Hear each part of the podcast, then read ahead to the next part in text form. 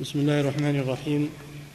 الحمد لله رب العالمين. الصلاة والسلام على نبينا محمد وعلى آله وأصحابه أجمعين. أما بعد قال المؤلف رحمه الله تعالى الصنف الثالث الذين زعموا أن فائدة العبادة رياضة النفوس واستعدادها لفيض العلوم والمعارف عليها. بسم الله الرحمن الرحيم. الحمد لله والصلاة والسلام على رسول الله وعلى آله وأصحابه أجمعين. ما زال الشيخ رحمه الله يبين أنواع الناس في العبادة. ذكر أنهم أربعة أصناف. الصنف الأول الذين يقولون إن العبادة لا حكمة لها ولا فائدة فيها وإنما تفعل لمجرد أن الله أمر بها وشاءها.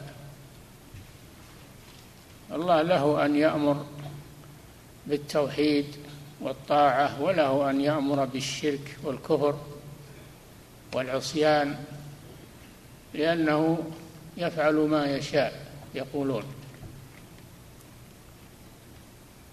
فله الإرادة وله المشيئة ولا حكمة في في العبادة. وإنما نفعلها لمجرد الأمر وليس لنا اختيار بل نحن مجبورون عليها. هذا قول الجبرية وهم أضل خلق الله والعياذ بالله. قول الجهمية الجبرية. والنوع الثاني من يقول ليس لله إرادة ولا مشيئة في أفعالنا وعباداتنا بل نحن نفعلها بإرادتنا ومشيئتنا استقلالا ولم يقدرها الله ولم يشأها ولم يخلقها. وإنما نحن نفعلها باختيارنا من غير أن يكون لله جل وعلا إرادة ولا تقدير فيها. وهذا قول القدرية من المعتزلة. ومن وافقهم من نفاة القدر. وهذا ضلال واضح والعياذ بالله. القسم الثالث الصوفية الذين يقولون نحن لا نفعل العبادة للثواب ولا للعقاب ما نترك المعاصي لأجل أن نسلم من العقاب. ولا نفعل الطاعة لأجل أن ننال الثواب وإنما نفعلها نروض بها أنفسنا نروض بها أنفسنا ونربيها حتى تصفو وتأتيها الفيوضات من الله تأتيها الفيوضات من الله عز وجل. وبعضهم يقول إنما نعبده لأننا نحبه لا لأننا نخاف من ناره أو نطمع في جنته. هذا قول الصوفية الذين يقولون إن نعبده لمجرد المحبة لا خوفا ولا رجاء.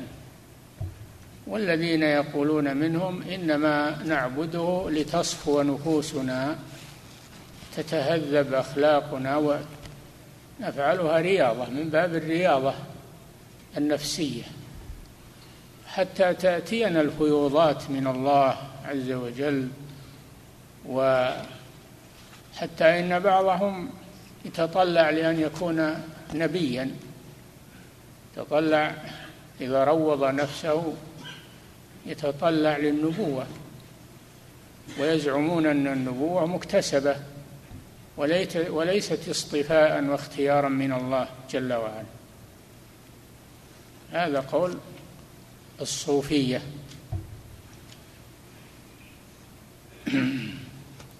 والفرقة الرابعة أهل السنة والجماعة. الذين يقولون نحن نعبد الله محبة وخوفا ورجاء وطمعا في ثوابه وخوفا من عقابه وامتثالا لأمره واجتنابا لنهيه. واجتنابا لنهيه. هذا ملخص مواقفهم من العبادة. قد أخذنا الصنفين الأولين انتهينا إلى الصنف الثالث وهم الصوفيه نعم.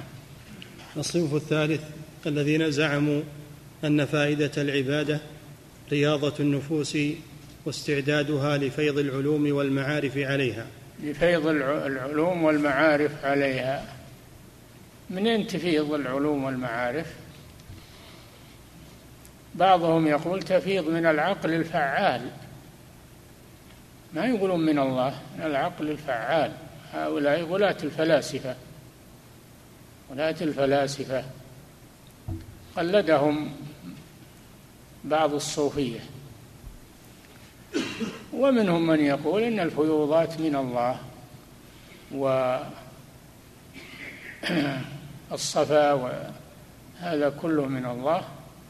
لكننا نحن لا نريد ثوابا ولا عقابا. إنما نريد تهذيب نفوسنا فقط. حتى يأتيها الفيض من الله عز وجل والعلوم من الله. ولذلك لا يطلبون العلم ويزهدون في طلب العلم وينهون عنه ويتلفون الكتب لو ظفروا بها ما لها فائدة. يقولون هذه ما لها فائدة وتعوقنا عن العبادة. طلب العلم يعوقنا عن العبادة. ولسنا بحاجة إلى طلب العلم. نحن إذا صفينا نفوسنا نزل عليها العلم اللدني. العلم من الله. العلم من الله اللدني بدون طلب. هكذا يفعل الشيطان ببني آدم إلا من رحم الله عز وجل. نعم. زعموا أن فائدة العبادة رياضة النفوس واستعدادها لفيض العلوم والمعارف عليها أي من الله أو من العقل الفعال. نعم. وخروج قواها من قوى النفس السبعية والبهيمية. سبو سبوعي وخروج قواها من قوى النفس السبوعيه السبوعيه السبوعيه نسبة وال... للسبع السباع. يقولون إن الإنسان فيه طبيعة سبوعية وهي حب التسلط و... وهذا صحيح. فيه فيه صفة السباع حب التسلط. والقهر والغلبة وفيه أيضا صفة البهيمية من الشهوات. وحب الملذات ولكن لا إذا من الله عليه بالإيمان ذهبت عنه هذه الصفات الذميمة نعم وخروج قواها من قوى النفس السبوعية والبهيمية نعم السبوعية التي هي التسلط والطغيان والتكبر كالسباع والبهيمية التي هي الشهوانية. ولا يكون للإنسان هم إلا نيل شهواته. نعم.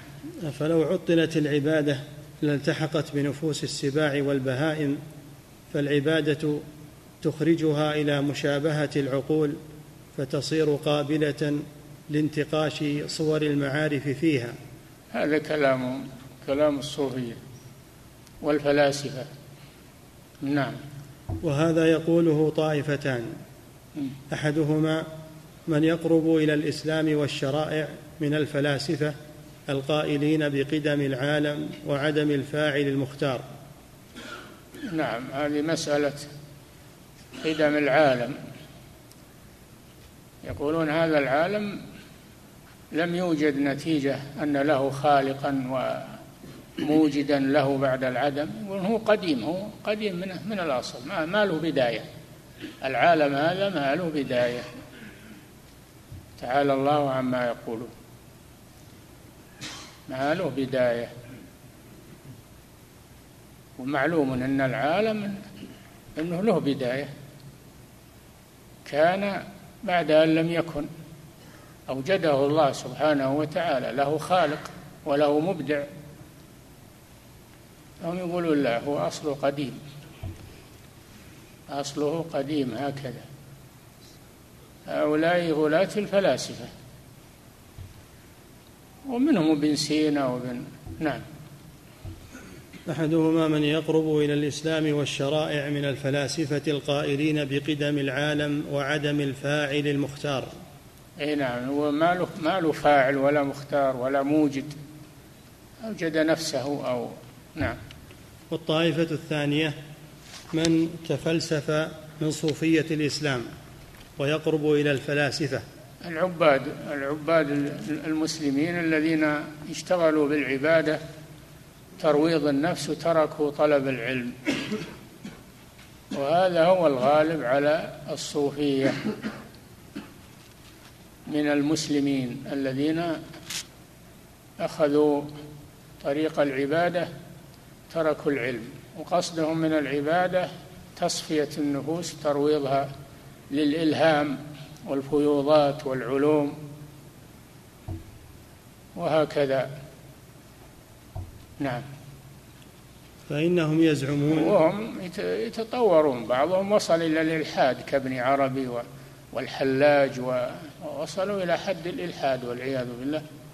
ومنهم من هو دون ذلك. ابن عربي والحلاج وابن الفارض و... نعم. فإنهم يزعمون أن العبادات رياضات لاستعداد النفوس للمعارف العقلية ومخالفة العوائد هذا قصد العبادة عندهم. نعم. ثم من هؤلاء من لا يوجب العبادة إلا بهذا المعنى فإذا حصل لها ذلك بقي متحيرا في حفظ أوراده والاشتغال بالوارد عنها. ومنهم نعم إذا وصل إلى ما يقول صفاء النفس هل يستمر في العبادة ولا خلاص انتهى؟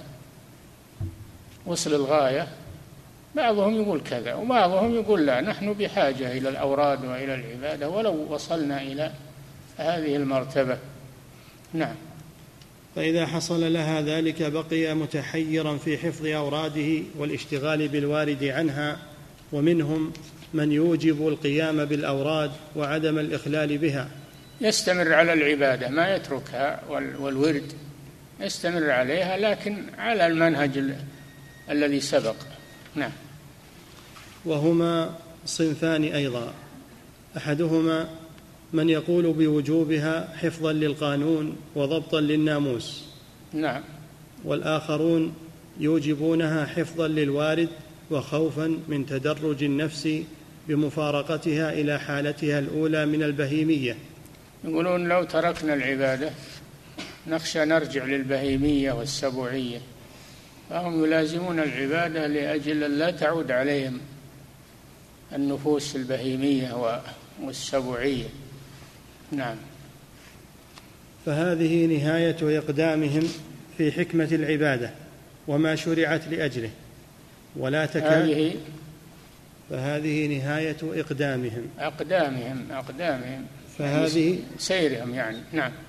فهذه نهاية أقدامهم في حكمة العبادة وما شرعت لأجله. هذا عند الصوفية والفلاسفة. نعم. ولا تكاد تجد في كتب المتكلمين على طريق السلوك غير طريق من هذه الطرق الثلاثة أو مجموعها. كل كتب الصوفية كلها مشحونة بهذا الكلام وليس فيها شيء من كلام أهل العلم وأهل البصيرة. و... نعم. والصنف الرابع. هذا هو الصنف الذي على الحق. نعم.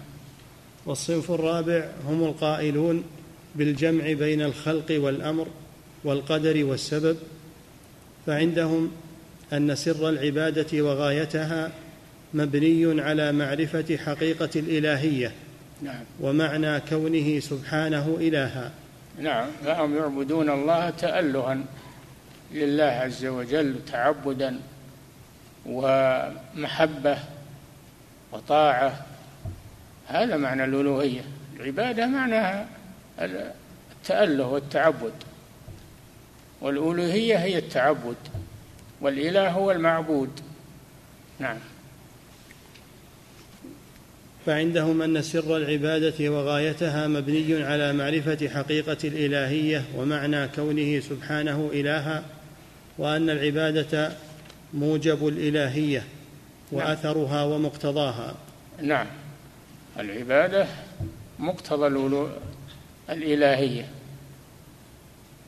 أنك تعبد الله لأنه إلهك وربك خالقك. نعم وأنه أمرك. يجمعون بين الخلق والأمر أنه خلقك وأنه أمرك بهذا. نعم. وارتباطها كارتباط متعلق الصفات بالصفات. تعلق.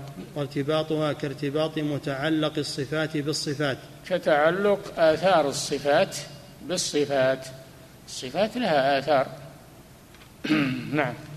وارتباطها كارتباط متعلق الصفات بالصفات وكارتباط المعلوم بالعلم والمقدور بالقدرة والأصوات بالسمع والإحسان بالرحمة والعطاء بالجود. نعم. فعندهم من قام بمعرفتها على النحو الذي فسرناها به لغة وشرعا مصدرا وموردا استقام له معرفة حكمة العبادات وغايتها. اي نعم استقام له معرفة حكمة العبادات وغايتها. المعرفة الصحيحة. نعم. وعلم أنها هي الغاية التي خلقت لها العباد ولها نعم. هي الغاية التي خلقت لها العباد وما خلقت الجن والإنس إلا ليعبدون. نعم. ولها أرسلت الرسل وأنزلت الكتب الرسل أرسلت لبيان العبادة والأمر بها لأن الناس لأن الناس لو تركوا لما عرفوا العبادة الصحيحة من العبادة الباطلة. فلا العبادة لا بد أن تكون على مقتضى ما جاءت به الرسل ما ليس على مقتضى استحسان النفوس والعادات والتقاليد. وإنما الله رسم لنا كيف نعبده. بما أرسل من الرسل وأنزل من الكتب. نعم. وعلم أنها هي الغاية التي خلقت لها العباد ولها أرسلت الرسل وأنزلت الكتب وخلقت الجنة والنار. نعم. خلقت لها العباد وما خلقت الجن والإنس إلا ليعبدون. أرسلت لها الرسل ما أرسلنا من قبلك من رسول إلا نوحي إليه أنه لا إله إلا أنا فاعبدون. وأنزلت الكتب كما في قوله تعالى وما أمروا شوف العبادة أمر. هيبة العبادة حسب الهوى. وما أمروا إلا ليعبدوا الله مخلصين له الدين. فالعبادة أمر من الله جل وعلا. نعم. ولها أرسلت الرسل وأنزلت الكتب وخلقت الجنة والنار. الجزاء أي نعم. من من قام بالعبادة على ما أمر الله له الجنة ومن انحرف له النار. نعم. هذا هذا هو المعنى الصحيح والفهم الصحيح للعبادة. نعم. وقد صرح سبحانه وتعالى بذلك في قوله وما خلقت الجن والإنس إلا ليعبدون. الحكمة من خلق الخلق هو العبادة ليعبدون. اللام لام التعليل ليعبدون. ما خلقهم عبثا؟ فحسبتم أنما خلقناكم عبثا؟ ما خلقهم عبثا بل للعبادة يعبدوه. العبادة هل نفعها لهم ولا لله؟ نفعها لهم. هذا من رحمته بهم أنه أمرهم أن يعبدوا لأجل أن لأجل أن يرحمهم ويكرمهم فالمصلحة عائدة لهم. والله أمرهم بها رحمة لهم وإحسانا إليهم. بين في هذه الآية أن الحكمة من خلق الخلق هو أن يعبدوه. نعم. فالعبادة هي التي وجدت لأجلها الخلائق كلها. نعم. كما قال تعالى أيحسب الإنسان أن يترك سدى أي مهملا قال أيحسب الإنسان أن يترك سدى. يعني لا يؤمر ولا ينهى. هذا حسبان باطل. بل يؤمر وينهى لمصلحته هو. يؤمر بالخير وينهى عن الشر لمصلحته هو. نعم. كما قال تعالى أيحسب الإنسان أن يترك سدى؟ أي مهملا. قال الشافعي رحمه الله لا يؤمر ولا ينهى. نعم. وقال غيره لا يثاب ولا يعاقب. المعنى واحد القولان صحيحان. يؤمر وينهى من أجل أن يثاب ويعاقب. نعم. وهما تفسيران صحيحان. نعم. فإن الثواب والعقاب مترتب على الأمر والنهي. نعم لا يكون ثواب وعقاب إلا على الأمر والنهي. نعم. والأمر والنهي هو الطلب للعبادة وإرادتها. نعم. وحقيقة العبادة امتثالهما. امتثال الأمر والنهي. يعني يمتثل الأمر فيطيع ويمتثل النهي فيجتنب المعاصي. نعم. ولهذا قال تعالى ويتفكرون في خلق السماوات والأرض ربنا ما خلقت هذا باطلا. نعم. آيات إن في خلق السماوات والأرض واختلاف الليل والنهار لآيات أي دلالات لأولي الألباب لأصحاب العقول الذين يذكرون الله قياما وقعودا وعلى جنوبهم ويتفكرون في خلق السماوات والأرض ربنا ما خلقت هذا باطلا. هذا محل الشاهد. ما خلقت هذا باطلا يعني عبثا. خلق السماوات والأرض خلق لحكمة وهي عبادته وحده لا شريك له. ومن آياته الليل والنهار والشمس والقمر لا تسجدوا للشمس ولا للقمر واسجدوا لله الذي خلقهن إن كنتم إياه تعبدون. فخلق السماوات والأرض لحكمة عظيمة. أن يقوم العباد بعبادة ربهم ويتفكرون في خلق السماوات والأرض ما ينظرون إليها للتسلي أو للنزهة إنما ينظرون إليها نظر اعتبار واتعاظ واستفادة تعظيم لله سبحانه وتعالى. وإلا يكون كالذين قال الله فيهم وكأي من آية في السماوات والأرض يمرون عليها وهم عنها معرضون. وما يؤمن أكثرهم بالله إلا وهم مشركون. نعم. وقال تعالى وما خلقنا السماوات والأرض وما بينهما إلا بالحق وما خلقنا السماوات والأرض وما بينهما إلا بالحق إلا لحكمة لا عبث لحكمة وهي أن يعبد وحده لا شريك له. وما خلقنا السماوات والأرض وما بينهما باطلا. ذلك ظن الذين كفروا. فويل للذين كفروا من النار. آه، أفنجعل الذين آمنوا وعملوا الصالحات كالمفسدين في الأرض؟ أم نجعل المتقين كالفجار؟ هذا ظن الذين كفروا لكن ظن أهل الإيمان لا. ما خلق الله السماوات والأرض باطلا بل خلقهما لحكمة ومنفعة ومصالح. وأعظم ما يستفاد هو الاتعاظ والاعتبار. إذا نظرت إلى هذا الخلق دلك على أن له خالقا حكيما مدبرا قادرا على كل شيء. ما هو بعبث ولا صدفة ولا طبيعة؟ لا هذا مخلوق مخلوقات لحكمة ولغاية ولمنفعة ولفائدة. نعم. وقال تعالى وخلق الله السماوات والأرض بالحق ولتجزى كل نفس بما كسبت. خلق الله السماوات والأرض بالحق يعني لا بالباطل والعبث. خلق الله السماوات والأرض بالحق ولتجزى كل نفس بما كسبت. شوف ولتجزى حكمة أن الله يجزي كل نفس بما كسبت نتيجة لخلق السماوات والأرض. فالمؤمن يجزى بالجنة والكافر يجزى بالنار ما كسب. نعم. فأخبر الله تعالى أنه خلق السماوات والأرض بالحق المتضمن أمره ونهيه وثوابه وعقابه. الحق هذا هو الحق أن يأمر وينهى ويثيب ويعاقب. نعم.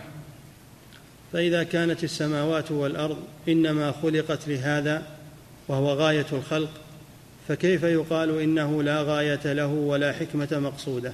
هذا رد على الطائفة الأولى وهم الجبرية الذين يقولون إن الله لا يأمر لحكمة ولا ينهى لحكمة وإنما يأمر وينهى لمجرد المشيئة لمجرد المشيئة هو هو الإرادة نعم. أو أن ذلك لمجرد استئجار العمال حتى لا يتك... أو أن ذلك كما يقوله القدرية لمجرد استئجار العمال من أجل أن يعطيهم أجرهم استحقاقا لهم وليس من فضل الله عليهم وإنما هم هم استحقوه على الله عز وجل. استحقوا على الله هذا الشيء. كما يستحق الأجير الأجرة. على المستاجر ولا منة له في ذلك. لا منة للمؤجر على الأجير. إذا لا منة لا منة للخالق على الخلق إذا أثابهم. كذا يقولون قبحهم الله. نعم. وأن ذلك لمجرد استئجار العمال حتى لا يتكدر عليهم الثواب بالمنة. نعم. أو لمجرد استعداد النفوس لله هذا القول الثالث. شوف عرج على الأقوال الثلاثة. نعم. أو لمجرد؟ أو لمجرد استعداد النفوس للمعارف العقلية وارتياضا لمخالفة العوائد. نعم. وإذا تأمل اللبيب الفرق بين هذه الأقوال وبين ما دل عليه صريح الوحي علم أن الله تعالى خلق الخلق لعبادته الجامعة لكمال محبته مع الخضوع له والانقياد لأمره. إذا تأملت هذا تبين لك الحق وهو أن الله خلق الخلق لعبادته لعبادته. وما خلقت الجن والإنس إلا ليعبدون. لا لمجرد المشيئة والإرادة ولا لأن الناس لا يرتبطون بإرادة الله وقدرته وإنما يفعلون العبادة لمجرد أنهم آه، يريدون الأجر عليها والثواب عليها كالأجير. نعم. وإذا تامل والعبادة اذا نخلص إلى ما هي العبادة؟ العبادة هي غاية الحب مع غاية الذل. غاية الحب لله مع غاية الذل لله والخضوع له. فلا يكفي الحب بدون تذلل ولا يكفي التذلل بدون محبة. ما يكفي واحد دون الآخر. فأنت تحب الزوجة وتحب المال وتحب الصديق وتحب الوالدين لكن لا تذل لهما وتخضع لهما. هذا ليس عبادة هذه طبيعية محبة طبيعية. طبيعية. ولا تذل من غير محبة كما تذل للجبابرة والملوك والطغاة. هذه ما هي بعبادة هذا ذل بدون محبة أنت تبغضهم. لكن تخاف منهم فتذل لهم. فلا عبادة بدون هذين الأمرين. غاية الحب مع غاية الذل. قال ابن القيم رحمه الله في النونية وعبادة الرحمن غاية حبه مع ذل عابده. هما قطبان وعليهما فلك العبادة دائر ما دار حتى قامت القطبان ومداره بالأمر أمر رسوله لا بالهوى والنفس والشيطان. فهذا هذه العبادة. نعم. وإذا تأمل اللبيب الفرق بين هذه الأقوال وبين ما دل عليه صريح الوحي علم أن الله تعالى خلق الخلق لعبادته الجامعة لكمال محبته مع الخضوع له والانقياد لأمره. مع الخضوع له هو الذل لله عز وجل. نعم. فأصل العبادة محبة الله بل إفراده تعالى بالمحبة. محبة العبادة. لا يجوز أن أن يشرك معه أحد في المحبة التي معها ذل وخضوع. لا يجوز هذا.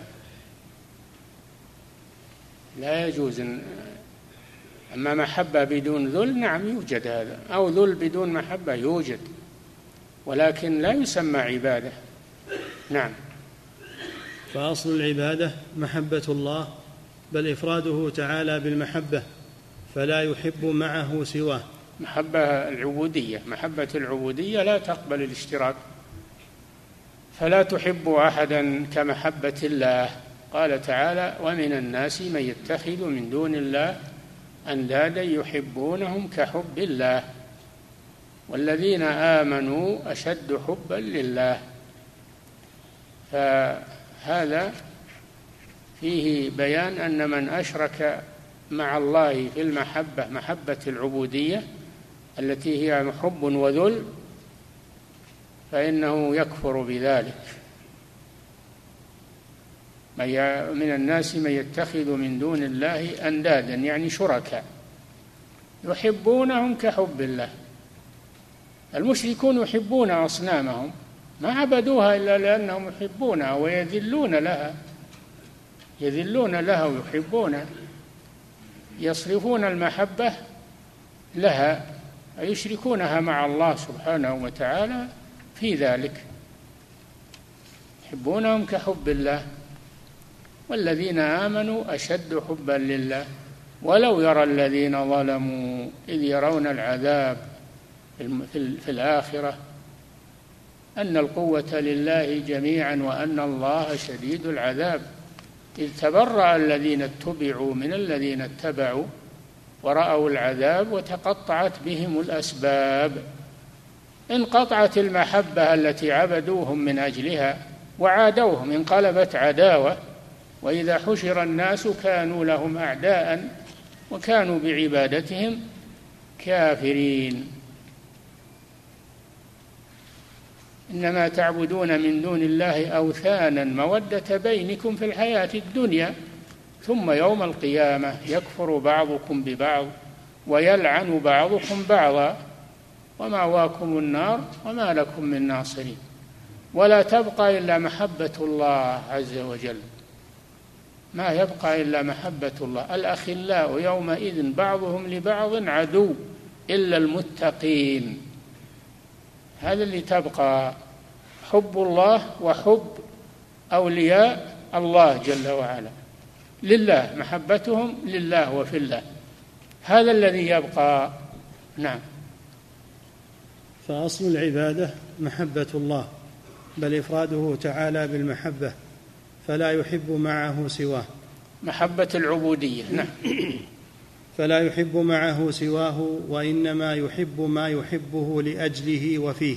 نعم يحب من يحب من المخلوقين لأجل الله.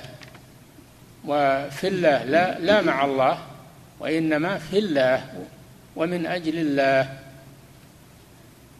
نعم.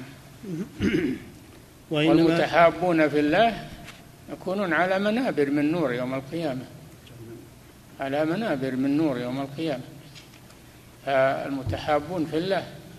ما يتحابون من أجل الدنيا ومن أجل القبلية والأنساب و إنما يتحابون من أجل الله وفي الله. هذه المحبة المثمرة المفيدة. نعم. وإنما يحب ما يحبه لأجله وفيه كما يحب أنبياءه ورسله وملائكته. فمحبة الأنبياء والرسل والملائكة والصالحين هي من أجل الله ومحبة في الله عز وجل.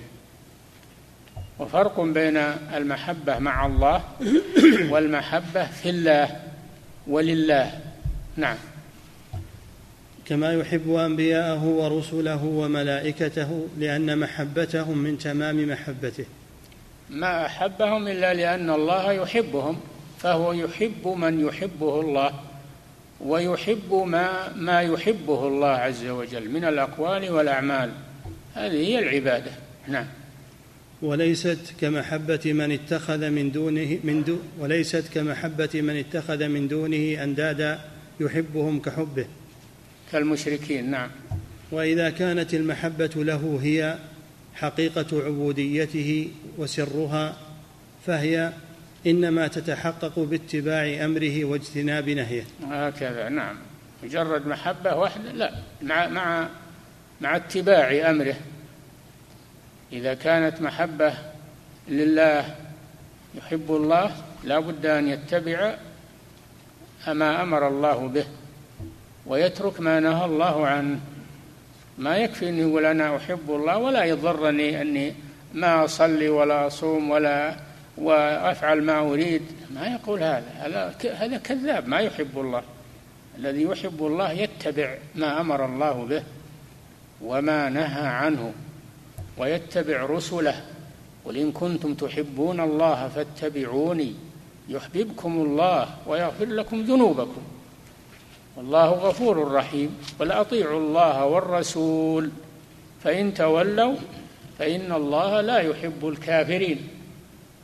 المحبة الله ليست مجرد دعوة حقيقة علامتها اتباع الرسول صلى الله عليه وسلم. ثمرتها يحببكم الله ويغفر لكم ذنوبكم. نعم. وإذا كانت المحبة له هي حقيقة عبوديته وسرها فهي إنما تتحقق باتباع أمره واجتناب نهيه فعند اتباع الأمر والنهي تتبين. والامر والنهي هذا هو الذي جاء به الرسول صلى الله عليه وسلم. نعم. فعند اتباع الأمر والنهي تتبين حقيقة العبودية والمحبة. نعم. ولهذا جعل سبحانه وتعالى اتباع رسوله صلى الله عليه وسلم علما عليها وشاهدا لها. على محبة الله. نعم. كما قال تعالى قل إن كنتم تحبون الله فاتبعوني يحببكم الله. هذه آية الامتحان. لما قال اليهود إننا نحب الله قالت اليهود نحن أبناء الله وأحباؤه. ادعوا هذا امتحنهم الله بهذه الآية. قل إن كنتم تحبون الله فاتبعوني يحببكم الله ويغفر لكم ذنوبكم. نعم. ولهذا جعل سبحانه اتباع رسوله صلى الله عليه وسلم علما عليها وشاهدا لها كما قال تعالى قل إن كنتم تحبون الله فاتبعوني يحببكم الله. فجعل اتباع رسوله مشروطا بمحبتهم لله تعالى وشرطا لمحبة الله لهم. هذه هذه تأتي على الصوفية أيضا الذين يقولون نحن نحب الله لكن لا يتبعون الرسول. هم كاذبون في هذا كاذبون في هذا. فكل من ادعى محبة الله وهو لا يتبع الرسول فهو كاذب في دعوى المحبة. ما فيه طريق إلا طريق الرسول صلى الله عليه وسلم. هو الطريق إلى الله عز وجل. نعم. فجعل اتباع رسوله مشروطا بمحبتهم لله تعالى وشرطا لمحبة الله لهم ووجود المشروط بدون تحقق شرطه ممتنع. نعم هذا معروف أن الشرط ما يلزم من من ما ما يلزم من عدمه العدم. عدم الشرط يلزم من عدم المشروط. نعم. فعلم فعلم انتفاء المحبة عند انتفاء المتابعة للرسول. اي نعم علم من هذا انتفاء محبة الله التي يدعونها وهم لا يتبعون الرسول صلى الله عليه وسلم. وهذا عام لليهود والنصارى وغيرهم.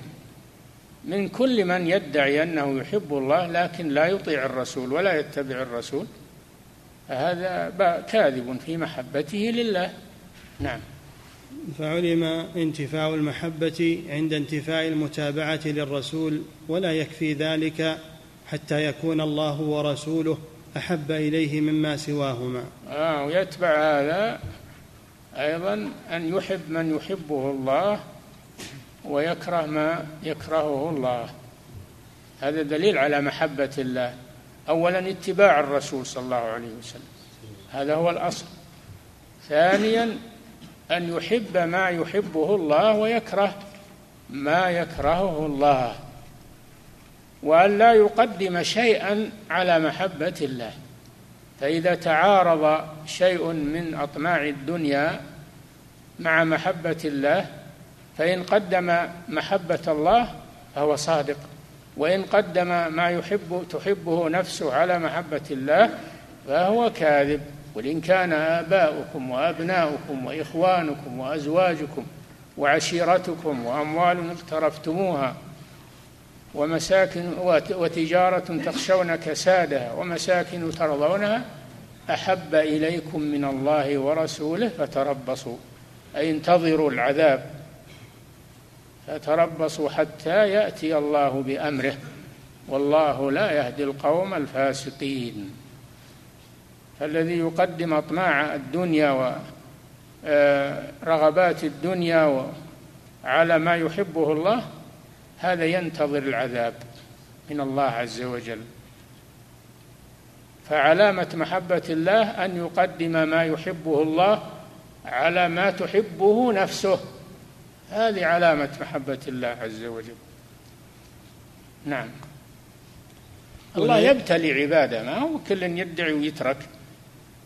يدعي الإيمان ويترك لا يبتلى ويمتحن حتى يظهر صدقه في دعواه.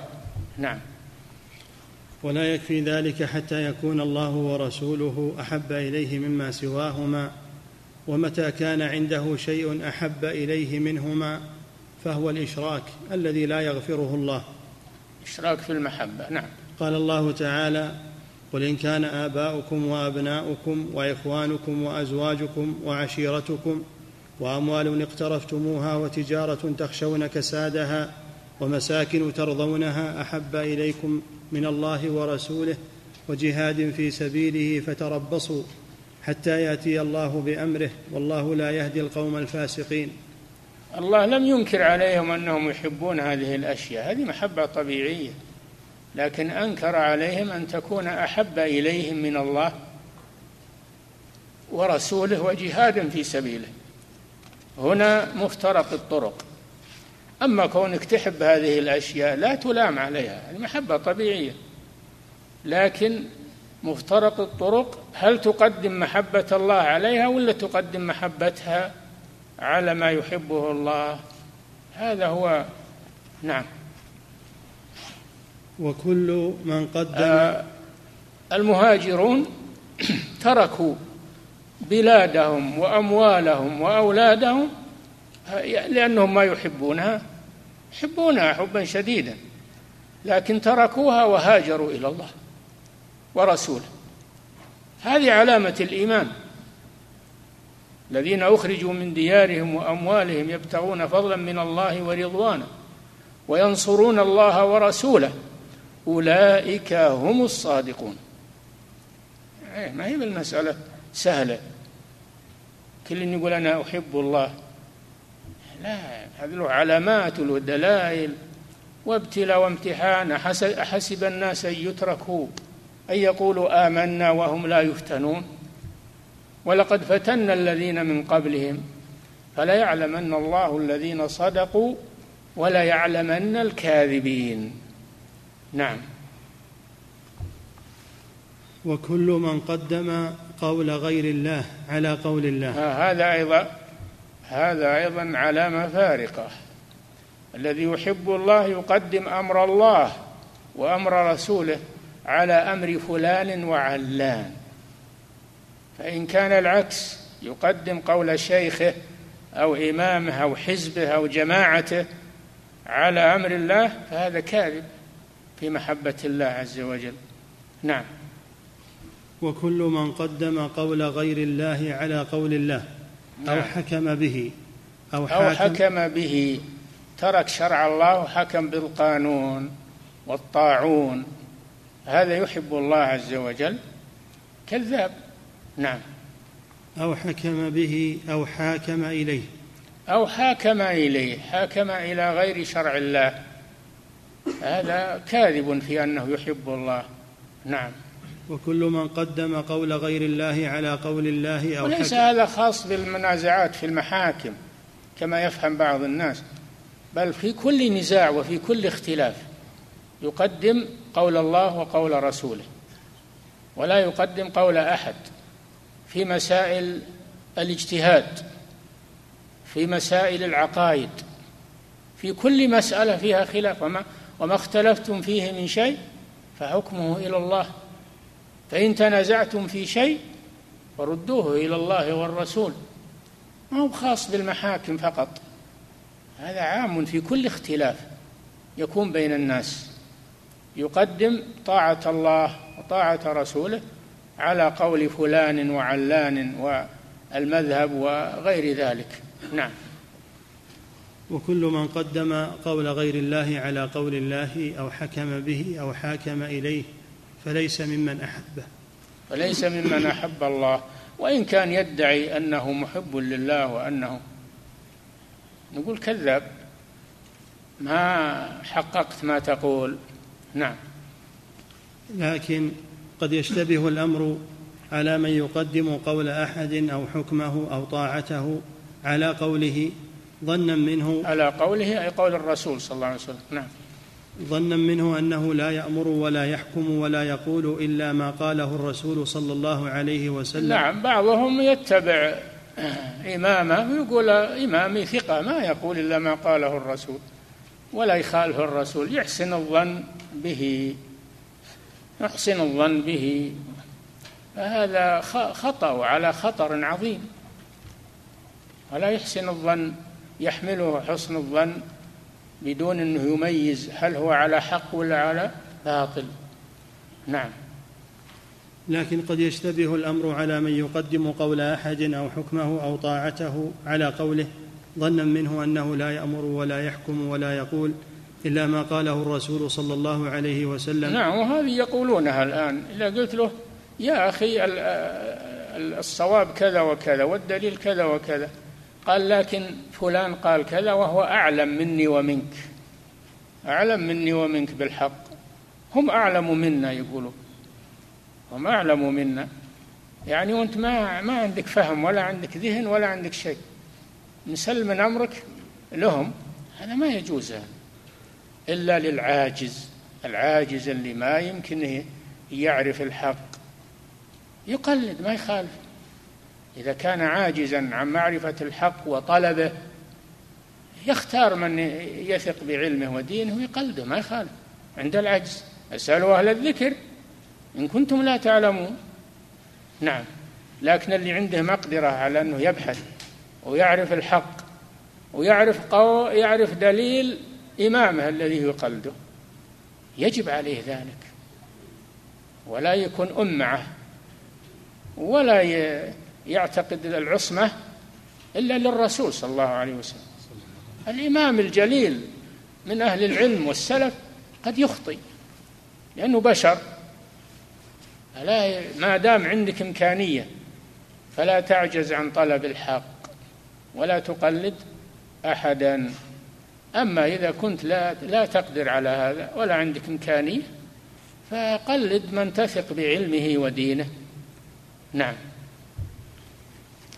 ظنا منه أنه لا يأمر ولا يحكم ولا يقول إلا ما قاله الرسول صلى الله عليه وسلم. وهل هو معصوم؟ هل هو معصوم؟ نعم. فيطيعه ويحاكم إليه ويتلقى أقواله كذلك فهذا معذور إذا لم يقدر على غير ذلك. إذا إش... انتبهوا إذا لم يقدر. معذور إذا لم يقدر. نعم. فهذا. معذور إذا لم يقدر على غير ذلك. إي نعم. وأما اتقوا الله ما استطعتم. اتقوا الله ما استطعتم هذا ما يستطيع غير هذا. نعم. وأما إذا قدر على الوصول إلى الرسول صلى الله عليه وسلم وعرف أن غير من اتبعه أولى به مطلقا أو في بعض الأمور كمسألة معينة ولم يلتفت إلى قول الرسول صلى الله عليه وسلم ولا إلى قول من هو أولى به فهذا يخاف عليه. إي نعم. أما إذا لم يبحث ولم ي... ويقول فلان ثقة وفلان أعلم مني ومنك وما أشبه ذلك هذا يخاف عليه خاف عليه من الضلال. نعم. فلا نعتقد العصمة لأحد إلا لرسول الله صلى الله عليه وسلم. والأئمة يخطئون. الأئمة يخطئون لأنهم بشر وهم نهونا أن نقلدهم وناخذ أقوالهم بدون تمح تمحيص وبدون نهونا عن ذلك. حذروا من هذا. نعم. وكل ما يتعلل به من عدم العلم أو عدم الفهم أو عدم إعطاء آلة الفقه في الدين أو الاحتجاج بالأشباه والنظائر أو بأن ذلك المتقدم كان أعلم مني بمراده صلى الله عليه وسلم فهي كلها تعللات لا تفيد. تعللات لا تفيد. ما دام إنه يقدر على الوصول إلى الرسول إلى الحق يعني إلى الرسول إلى ما ما جاء به الرسول. ما دام يقدر عنده إمكانيات لا يجوز له أن يخلد إلى الأرض ويسلم للتقليد وهو يقدر على الوصول إلى الحق. نعم. هذا مع الإقرار بجواز الخطأ على غير المعصوم إلا أن ينازع هذا هذا مع الإقرار بجواز الخطأ على غير المعصوم إلا أن ينازع في هذه القاعدة فتسقط مكالمته. وه... إذا نازع في هذه القاعدة وقال ما يخالف هم ثقات ولا يلزم أن نبحث ولا يلزم إحنا مسلمين الأمر لهم. ينازع هذه القاعدة هذا لا يكلم بل يهجر ويترك لأنه ترك الحق وهو يقدر على طلبه لأجل التقليد الأعمى. هذا اللي يسمى التقليد الأعمى. نعم. هذا مع الإقرار بجواز الخطأ على غير المعصوم صلى الله عليه وسلم إلا أن ينازع في هذه القاعدة فتسقط مكالمته وهذا هو داخل تحت الوعيد. نعم. فإن استحل مع ذلك ثلب من خالفه وقرض عرضه فإذا قلد وأصر على التقليد وتناول المخالفين بالذم وقرض أعراضهم وذمهم وأنهم ما يفهمون وأنهم فهذه جريمة أخرى. هذه جريمة أخرى. أضاف إلى هجر الحق وزهده في طلب الحق أضاف إليه أكل لحوم الناس وتنقص من خالفه. نعم. فإن استحل مع ذلك ثلب من خالفه وقرض عرضه ودينه بلسانه أو انتقل من هذا إلى عقوبته أو إلى عقوبة من خالفه. لا لشيء إلا لأنه خالفه. نعم فهذا أشد. نعم. أو انتقل من هذا إلى عقوبته أو السعي في أذاه فهو من الظلمة المعتدين ونواب المفسدين. نعم. يتنبه لهذا هذا كلام يكتب بماء الذهب. تنبه له. نعم. واعلم أن للعبادة يكفي. أربع. يكفي. وهذا من كلام ابن القيم. هذا من كلام الإمام ابن القيم نقله المؤلف رحمه الله لفائدته نعم.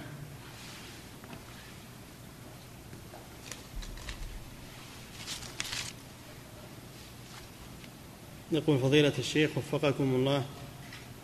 يقول ما تقولون وفقكم الله في تعيين وتسمية بعض المنشآت التعليمية أو الطبية وغيرها باسم ابن سينا؟ هل في ذلك تعظيم له؟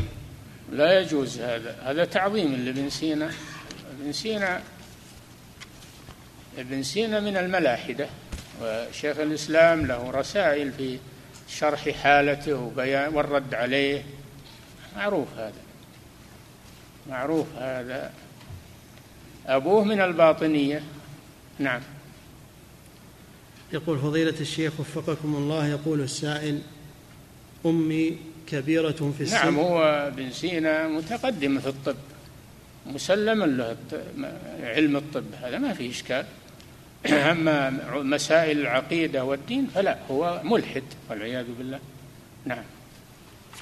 يقول فضيلة الشيخ وفقكم الله يقول السائل أمي كبيرة في السن وهي جاهلة وتقول دائما لو شاء الله ما عذب أحدا وكأنها تعارض تعذيب الله للناس فما كيفية الإنكار عليها في ذلك؟ بين لها ربما أن مقلدة أحد ولا تقرأ لأحد بين لها أن هذا خطأ ولا يجوز هذا.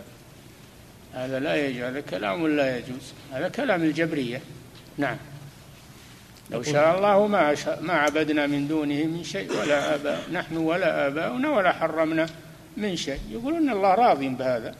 الله راض بهذا. الله رد عليهم قال ولقد بعثنا في كل أمة رسولا أن يعبدوا الله واجتنبوا الطاغوت. ما تركهم. أرسل إليهم الرسل. ولا عذرهم بكونهم يقولون لو شاء الله ما. نعم. يقول فضيلة الشيخ وفقكم الله. هل من يحب غير الله كما يحب الله يكون كافرا كفرا أكبر؟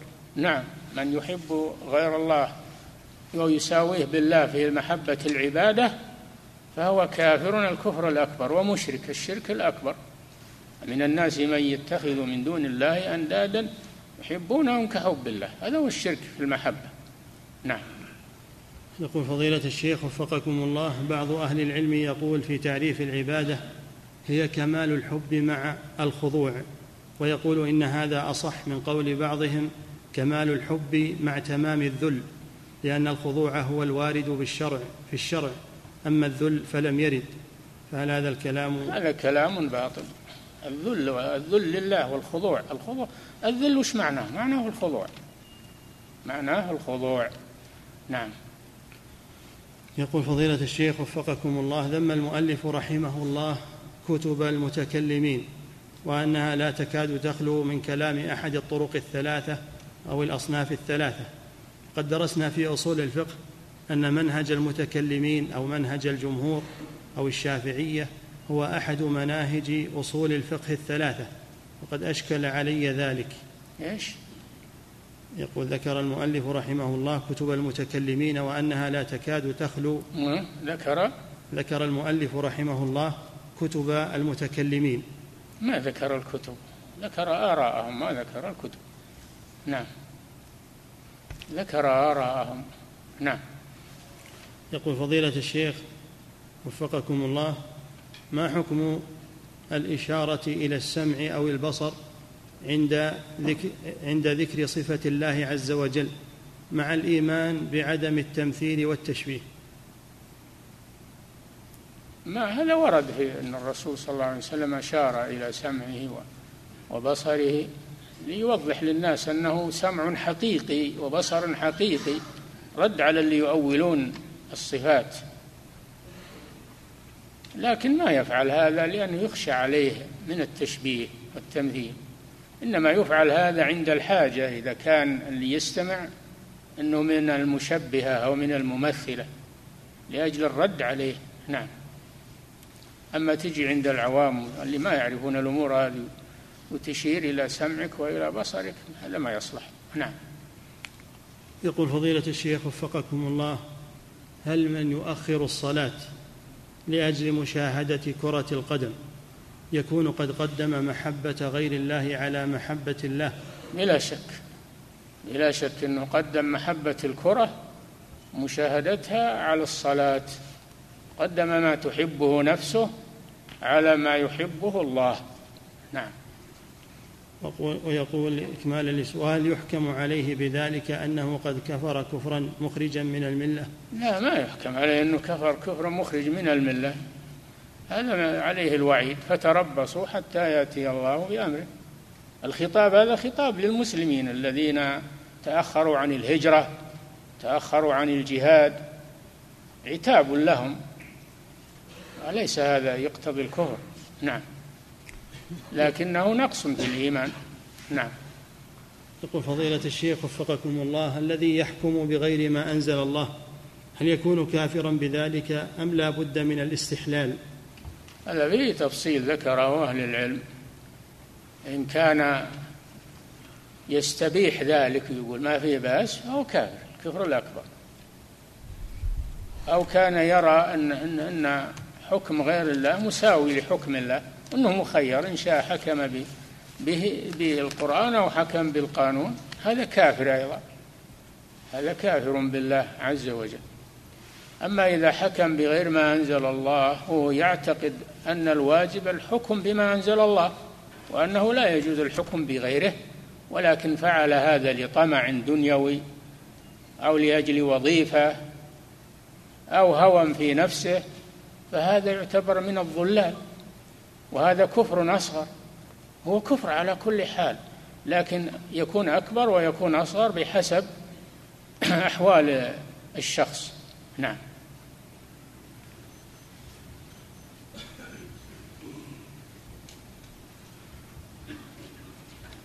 الله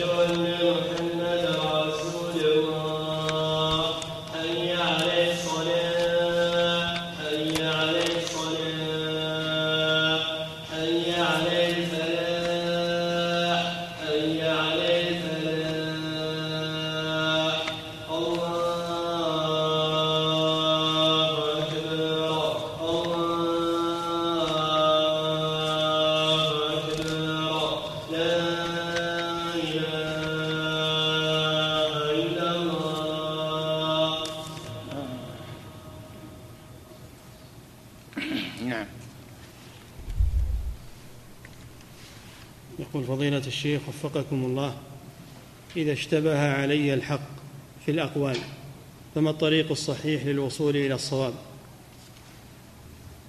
طريق تبحث تبحث في الأدلة. إن كان عندك أهلية تبحث في الأدلة ومستندات الأقوال تأخذ ما عليه الدليل الصحيح. كان ما عندك أهلية تسأل أهل العلم اسألوا أهل الذكر إن كنتم لا تعلمون. نعم. يقول فضيلة الشيخ وفقكم الله هل هناك فرق بين العقيدة والمنهج؟ كل جعلنا منكم شرعة ومنهاجا المنهج الظاهر إنه النظام اللي يسيرون عليه الناس في معاملاتهم وفي أمور دنياهم. وأما العقيدة فهي ما بين العبد وبين ربه. نعم. يقول فضيلة الشيخ وفقكم الله يقول السائل إن أحد الدعاة قال في الإذاعة إنه إذا تزوج الرجل الذي ولد في نجم الجوزاء بالمرأة التي ولدت في نجم مخالف إن حياتهم الزوجية تكون غير مستقرة. هات السؤال يقول إن أحد الدعاة قال أحد الدعاة بعد. نعم. آه. قال في الإذاعة إنه إذا تزوج الذي ولد في نجم الجوزة بالذي بالتي ولدت في نجم مخالف إن حياتهم الزوجية تكون غير مستقرة. هذا من المنجمين. هذا من المنجمين والعياذ بالله. اللي علق الأمور والخير والشر بالطوالع طوالع النجوم هذا منجم. وهذا من عمل أهل الجاهلية. فإن كنت تعرفه فنبهه على هذا. نعم. يقول فضيلة الشيخ وفقكم الله يطالب بعض الكتاب في الصحف بإنارة المقابر ووضع كراس لكبار السن في المقبرة. هذا كله كلام باطل يطالبون به ويلحون ويريدون هذا. المقابر ما يحدث فيها شيء. ما يحدث فيها شيء أبدا. لا إنارة ولا الإنارة منهي عنها إسراج القبور. تخذين عليها المساجد والسرج. لعنهم الرسول صلى الله عليه وسلم. زوارات القبور.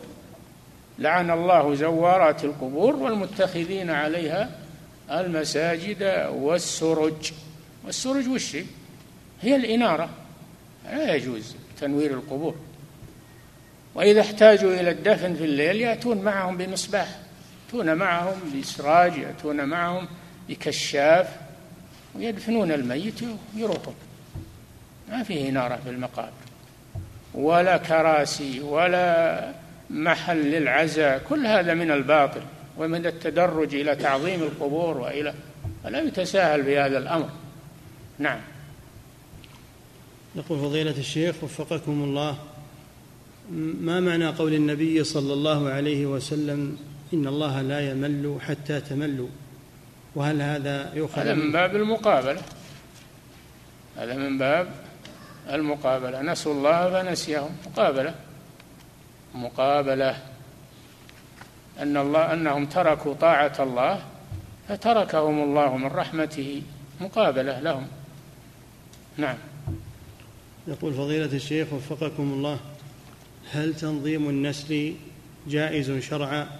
وهل أطيع والدي إذا أمراني أن أعزل عن زوجتي بحجة تنظيم النسل؟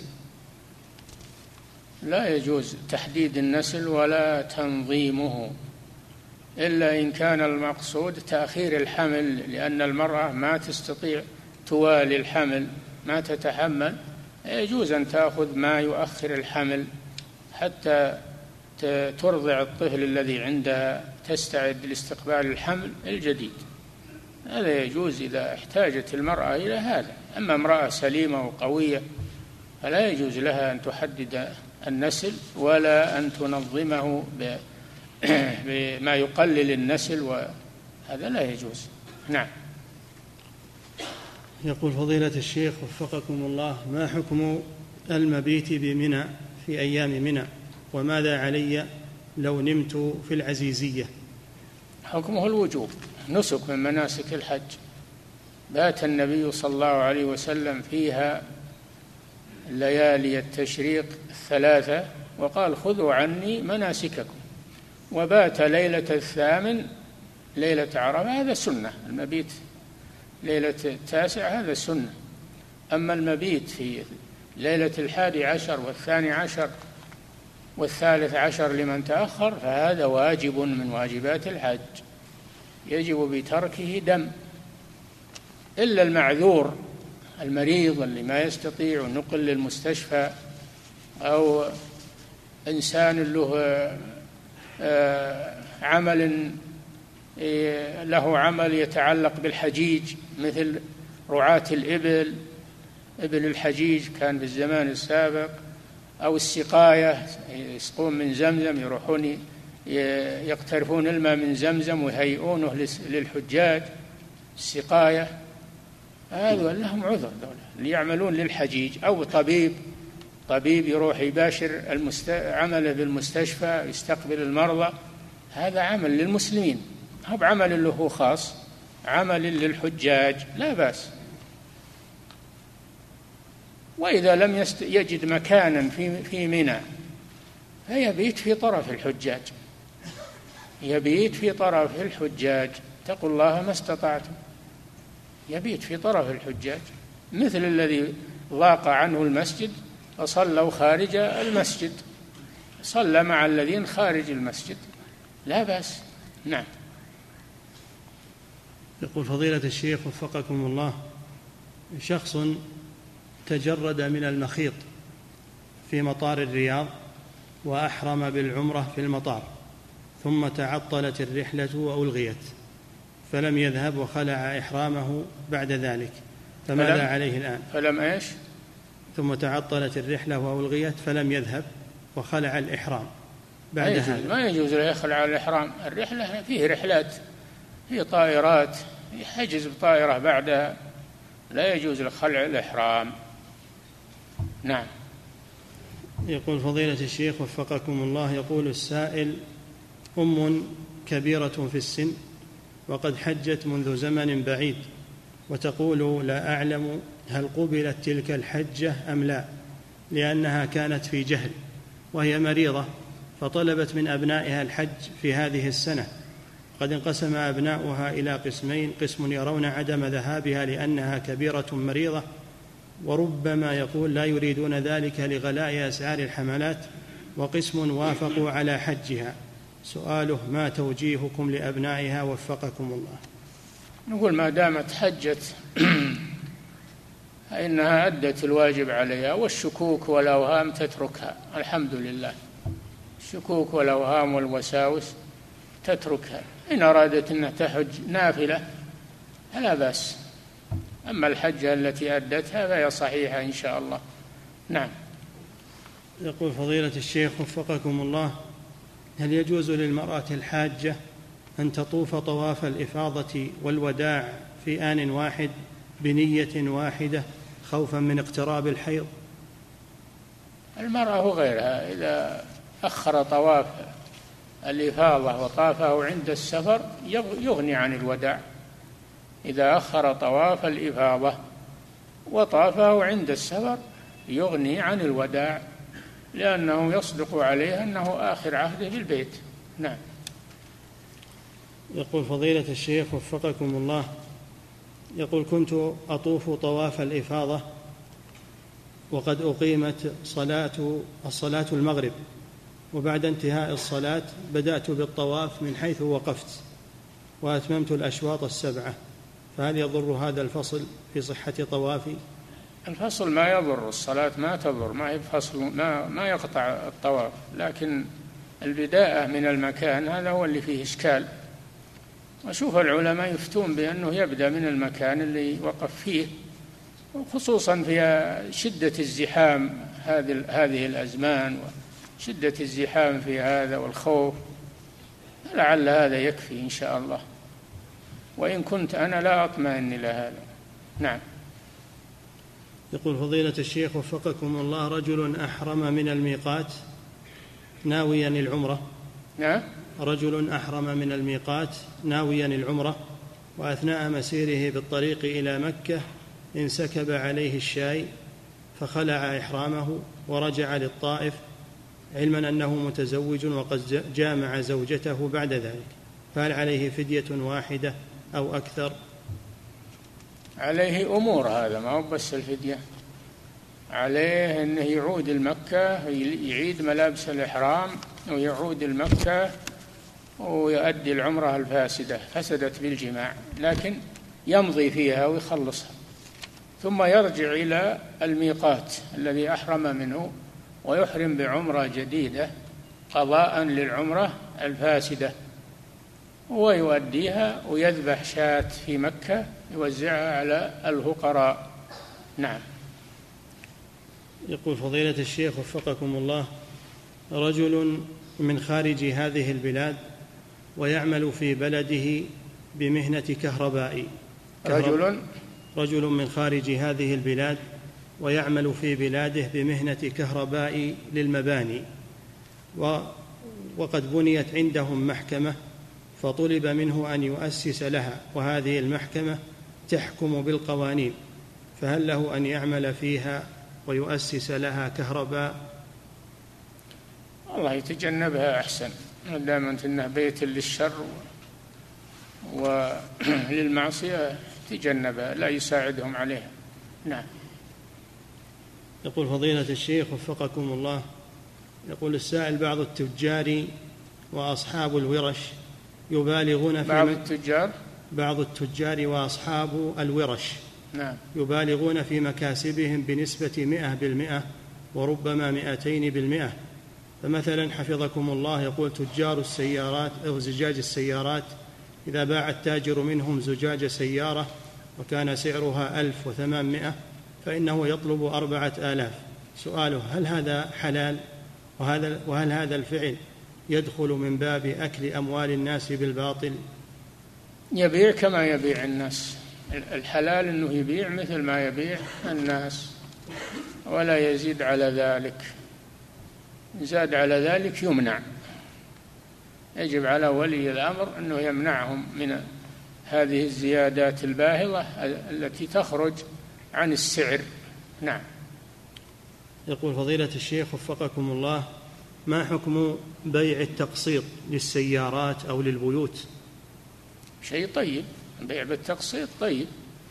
إذا كان يملكها إذا كان يملك السيارة أو البيت وباعه بالتقسيط فلا مانع من ذلك. نعم. يقول فضيلة الشيخ وفقكم الله هناك من تجرأ على أئمة المذاهب الأربعة وأهدر جهودهم بحجة نبذ التقليد. فهل من توجيه من فضيلتكم يبين مكانتهم وسبقهم؟ هذا مكانته هو. ينبغي يسأل هو يشاهش علمه وش وين بلغ علمه حتى يتكلم هذا الكلام. هذا إنما هو ينزع من آه، مذهب آه، عصري. عليه أنه يتوب إلى الله عز وجل ويحترم أهل العلم ويحترم الكتب التي ألفوها ولا يفتح للناس باب التهاون بالعلم وأهل العلم والكتب الشرعية يزهدهم فيها. يعني كل عمل المسلمين باطل كلها سنين. لما جاء الشخص هذا كل عمل المسلمين والأئمة كله باطل. يا سبحان الله. هذا نسأله عن مدى علمه هو. يمكن ما عنده من العلم شيء. ويبي الناس يصيرون مثل أحمد بن حنبل ومالك وأبي حنيفة والشافعي والأوزاعي. يصيرون مثله يأخذون من الكتاب والسنة مباشرة ولا يعودون على كتب العلم والأصول و حتى ألفية العراقي قال فيها ما قال. ألفية العراقي في الحديث معروفة. الرحبية قال فيها ما قال. هذا طمس للعلم والعياذ بالله. فعليه أنه يتوب إلى الله ويكتب مقالة أخرى يبين خطأه في ذلك. نعم. انتهى. والله تعالى أعلم.